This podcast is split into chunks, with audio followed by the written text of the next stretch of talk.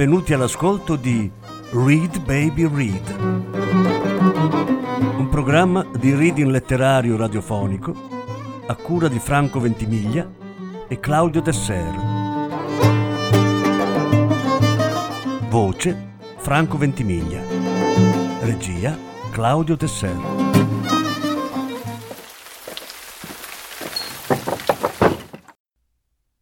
Albert Camus Lo straniero Decima parte lui conosceva uno dei giornalisti e difatti in quel momento il giornalista l'ha visto e si è diretto verso di noi. Era un uomo già piuttosto anziano, simpatico, con la faccia un po' contratta in una smorfia. Ha stretto la mano al gendarme molto calorosamente in quel momento ho notato che tutti si venivano incontro, si salutavano, e conversavano come in un circolo dove si è felici di ritrovarsi fra persone dello stesso ambiente. Mi sono spiegato anche l'impressione strana che avevo di essere di troppo, un po' come un intruso. Tuttavia il giornalista si è rivolto a me sorridendo e mi ha detto che sperava che tutto sarebbe andato bene. L'ho ringraziato e lui ha aggiunto, sa, abbiamo un po' montato la sua faccenda. L'estate è la stagione morta per i giornali. E non c'è che la sua storia e quella del parricida che valgono qualcosa. Poi ci ha mostrato, nel gruppo da cui si era appena staccato, un ometto che somigliava molto a una donnola ingrassata, con degli enormi occhiali cerchiati di nero. Mi ha detto che era l'inviato speciale di un giornale di Parigi per resto non è che sia venuto proprio per lei, ma siccome è incaricato di fare il resoconto del processo del parricida, gli hanno chiesto di telegrafare insieme anche il suo. Sono stato sul punto di ringraziarlo un'altra volta, ma poi ho pensato che sarebbe stato ridicolo. Ci ha fatto un piccolo cenno cordiale con la mano e ci ha lasciati. Abbiamo atteso ancora qualche minuto. Il mio avvocato è arrivato in toga, circondato da un gruppo di colleghi si è diretto verso i giornalisti, ha distribuito strette di mano. Hanno scherzato e riso, ne parevano perfettamente a loro agio, fino al momento in cui la suoneria ha echeggiato nell'aula. Tutti sono ritornati ai loro posti il mio avvocato è venuto verso di me, mi ha stretto la mano e mi ha consigliato di rispondere brevemente alle domande che mi sarebbero state rivolte, di non prendere mai io l'iniziativa e di fidarmi di lui per tutto il resto. Alla mia sinistra ho udito il rumore di una sedia spinta indietro e ho visto un uomo alto e magro, vestito di rosso, con l'occhialino, che si sedeva piegando accuratamente la toga. Era il pubblico ministero. Un usciere ha annunciato la corte. Nello stesso istante due grossi ventilatori si sono messi a rombare.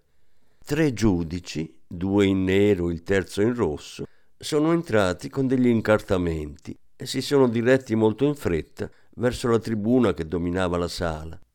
Quello in toga rossa si è seduto nel sedile di mezzo, ha posato il tocco davanti a sé, si è asciugato col fazzoletto il piccolo cranio e ha dichiarato che l'udienza era aperta. I giornalisti avevano già la penna in mano, avevano tutti la stessa aria indifferente e un po' ironiche. Tuttavia uno di loro, molto più giovane degli altri, con un vestito di flanella grigia e una cravatta azzurra, aveva lasciato la penna appoggiata sul tavolo e mi guardava. Nella sua faccia un po' asimmetrica non vedevo che i suoi occhi, molto chiari, che mi esaminavano attentamente, senza esprimere nulla che fosse definibile. E ho avuto l'impressione strana di essere guardato da me stesso. E forse a causa di questo, e anche perché non conoscevo gli usi del luogo, che non ho ben compreso tutto ciò che è avvenuto in seguito.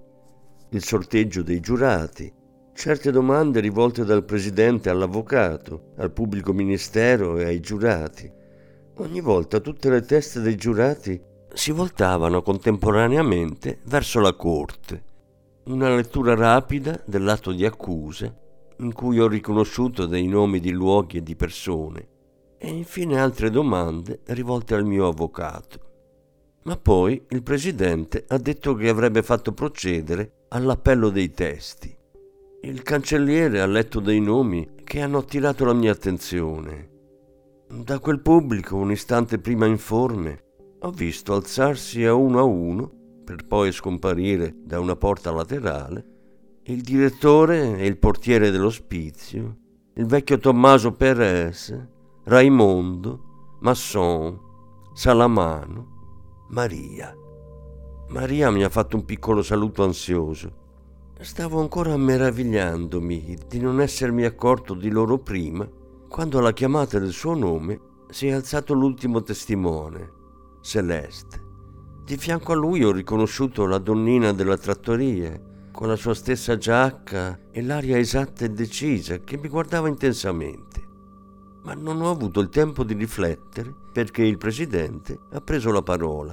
Ha detto che stavano per iniziare i dibattiti veri e propri e che riteneva inutile raccomandare al pubblico di essere calmo.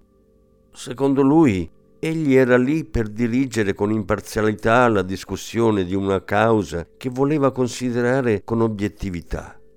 La sentenza del giurì doveva essere accolta con spirito di giustizia e ad ogni modo egli avrebbe fatto evacuare la sala al minimo incidente.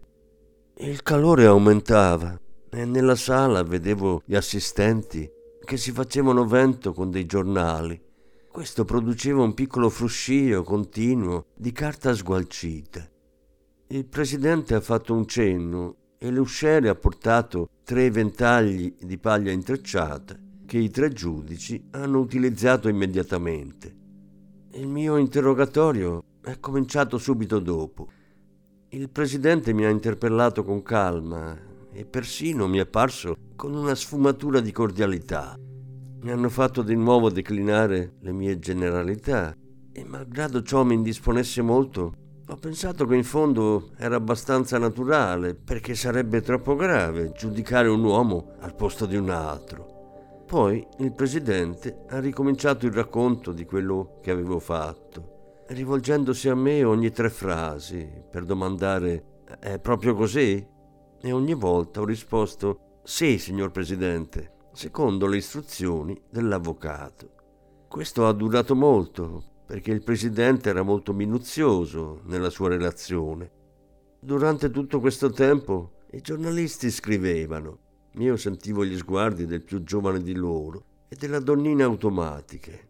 La panca di tram era tutta girata verso il Presidente, il quale ha tossito ha sfogliato il suo incartamento e si è voltato verso di me agitando il ventaglio. Mi ha detto che doveva ora occuparsi di certe questioni apparentemente estranee alla mia faccenda, ma che forse invece avevano con essa un legame molto stretto. Ho capito che avrebbe ancora parlato della mamma e allo stesso tempo ho sentito quanto la cosa mi dava noia. Mi ha chiesto perché avevo messo la mamma all'ospizio ho risposto che era perché non avevo abbastanza denaro per farla assistere e curare. Mi ha chiesto se avevo sofferto della cosa e ho risposto che tanto io che la mamma non ci aspettavamo più nulla l'uno dall'altro e del resto neppure dal prossimo e che ci eravamo abituati tutte e due alle nostre nuove vite. Il presidente ha detto allora che non voleva insistere su questo punto e ha chiesto al pubblico ministero se aveva altre domande da rivolgermi. Costui mi voltava a metà le spalle e senza guardarmi mi ha detto che con l'autorizzazione del presidente avrebbe desiderato sapere se ero tornato da solo verso la fonte con l'intenzione di uccidere l'arabo. No, ho detto. Allora perché si trovava armato? E perché tornare precisamente verso quel luogo? Ho detto che era stato il caso e il pubblico ministero ha osservato con accento cattivo. Questo sarà tutto per il momento. In seguito tutto è stato un po' confuso, almeno per me, ma dopo quel conciliabolo il presidente ha dichiarato che l'udienza era chiusa e rinviata al pomeriggio per l'escussione dei testimoni. Non ho avuto tempo per riflettere. Mi hanno portato via, mi hanno fatto salire sulla vettura cellulare e condotto alla prigione dove ho mangiato. Dopo pochissimo tempo, appena sufficiente per accorgermi che ero stanco, sono venuti a prendermi. tutto ha ricominciato e mi sono trovato nella stessa sala, davanti agli stessi visi. Solo che il calore era molto più forte e come per miracolo ognuno dei giurati, il pubblico ministero, il mio avvocato e alcuni dei giornalisti, tutti erano muniti di ventagli di paglia. Il giornalista giovane e la strana donnina c'erano sempre, ma non si facevano vento e mi guardavano ancora in silenzio. Ho asciugato il sudore che mi copriva la faccia e ho ripreso un po' di coscienza del luogo e di me stesso solo quando ho udito chiamare il direttore dell'ospizio. Gli è stato chiesto se la mamma si lamentava di me. Lui ha detto di sì, ma che era un po' la mania di tutti i suoi ospiti, quella di lagnarsi dei loro familiari.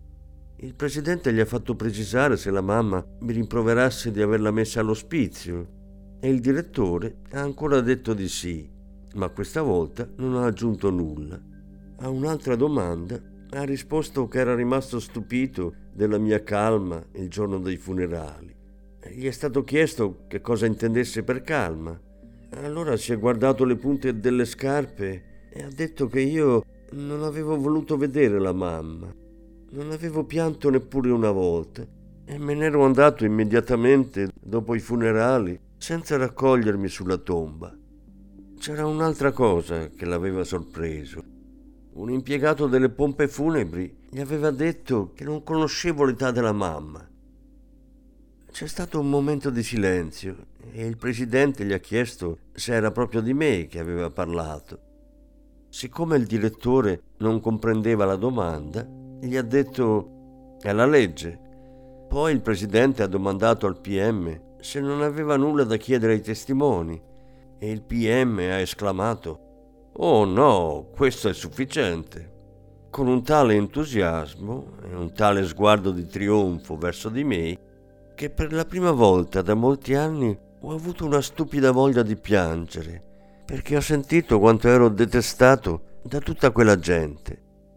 Dopo aver chiesto ai giurati e al mio avvocato se avessero domande da fare, il presidente ha udito il portiere dell'ospizio si è ripetuto per lui lo stesso cerimoniale delle altre volte. Arrivando il portiere mi ha guardato e ha girato gli occhi dall'altra parte. Ha risposto alle domande che gli venivano rivolte. Ha detto che non avevo voluto vedere la mamma, che avevo fumato, che avevo dormito e bevuto il caffè latte. Allora ho sentito che qualcosa sollevava tutta la sala e per la prima volta ho compreso che ero colpevole. Hanno fatto ripetere al portiere la storia del caffè latte e quella delle sigarette. Il PM mi ha guardato con una luce ironica negli occhi. A questo punto il mio avvocato ha chiesto al portiere se non aveva fumato anche lui con me, ma il PM si è opposto con violenza a questa domanda. Chi è il criminale qui? E che sono questi metodi che tendono a insozzare i testi dell'accusa per minimizzare delle testimonianze che permangono ciò non di meno schiaccianti? Malgrado ciò, il presidente ha chiesto al portiere di rispondere alla domanda. Il vecchio ha detto con grande imbarazzo So bene che ho sbagliato, ma non ho osato rifiutare la sigaretta che mi ha offerta il Signore. Infine hanno chiesto a me se avevo qualcosa da aggiungere. Niente, ho risposto, soltanto che il test ha ragione. È vero che sono stato io a offrirgli una sigaretta. Il portiere mi ha guardato allora con un po' di sorpresa e una specie di gratitudine. Ha esitato, poi ha detto che era stato lui a offrirmi il caffè latte. Il mio avvocato ha avuto un'esclamazione di trionfo e ha detto che i giurati avrebbero apprezzato. Ma il PM ha tuonato al di sopra delle nostre teste dicendo sì, i signori giurati apprezzeranno e, e concluderanno che un estraneo poteva sì offrire il caffè, ma che un figlio aveva il dovere di rifiutarlo davanti al corpo di colei che lo aveva dato alla luce. Il portiere è ritornato al suo posto. Quando è venuto il turno di Tommaso Perez, un usciere ha dovuto sorreggerlo fino alla sbarra. Perez ha detto che aveva conosciuto soprattutto mia madre e aveva visto me una sola volta il giorno dei funerali. Gli è stato chiesto che cosa avevo fatto io quel giorno e ha risposto a lei capirà, era troppo un dispiacere per me e così non ho visto niente. Era il dispiacere che me lo impediva, perché era un dispiacere molto grande per me e mi sono svenuto persino e così non ho potuto vedere il Signore. Il PM gli ha chiesto se almeno mi aveva visto piangere. Perez ha risposto di no. Il PM ha detto allora, a sua volta, i signori giurati apprezzeranno, ma il mio avvocato è andato in collera. Ha chiesto a Perez, con un tono di voce che mi è parso eccessivo, se aveva visto che io non piangevo. Perez ha detto no. Il pubblico ha riso. Il mio avvocato, tirandosi su una delle maniche, ha detto in tono perentorio. Ecco l'immagine di questo processo. Qui tutto è vero e niente è vero. Il PM aveva la faccia dura e punzecchiava gli incartamenti con la punta della matita.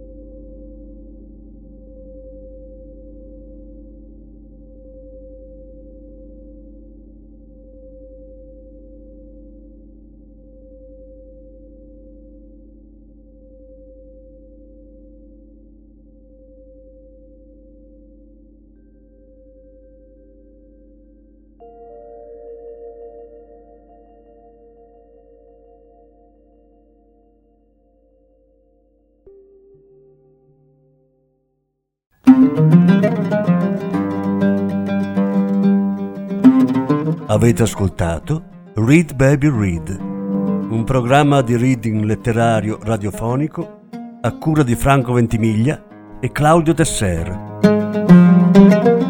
Grazie per l'ascolto, alla prossima settimana. La successiva parte sarà trasmessa la prossima settimana. Thank you.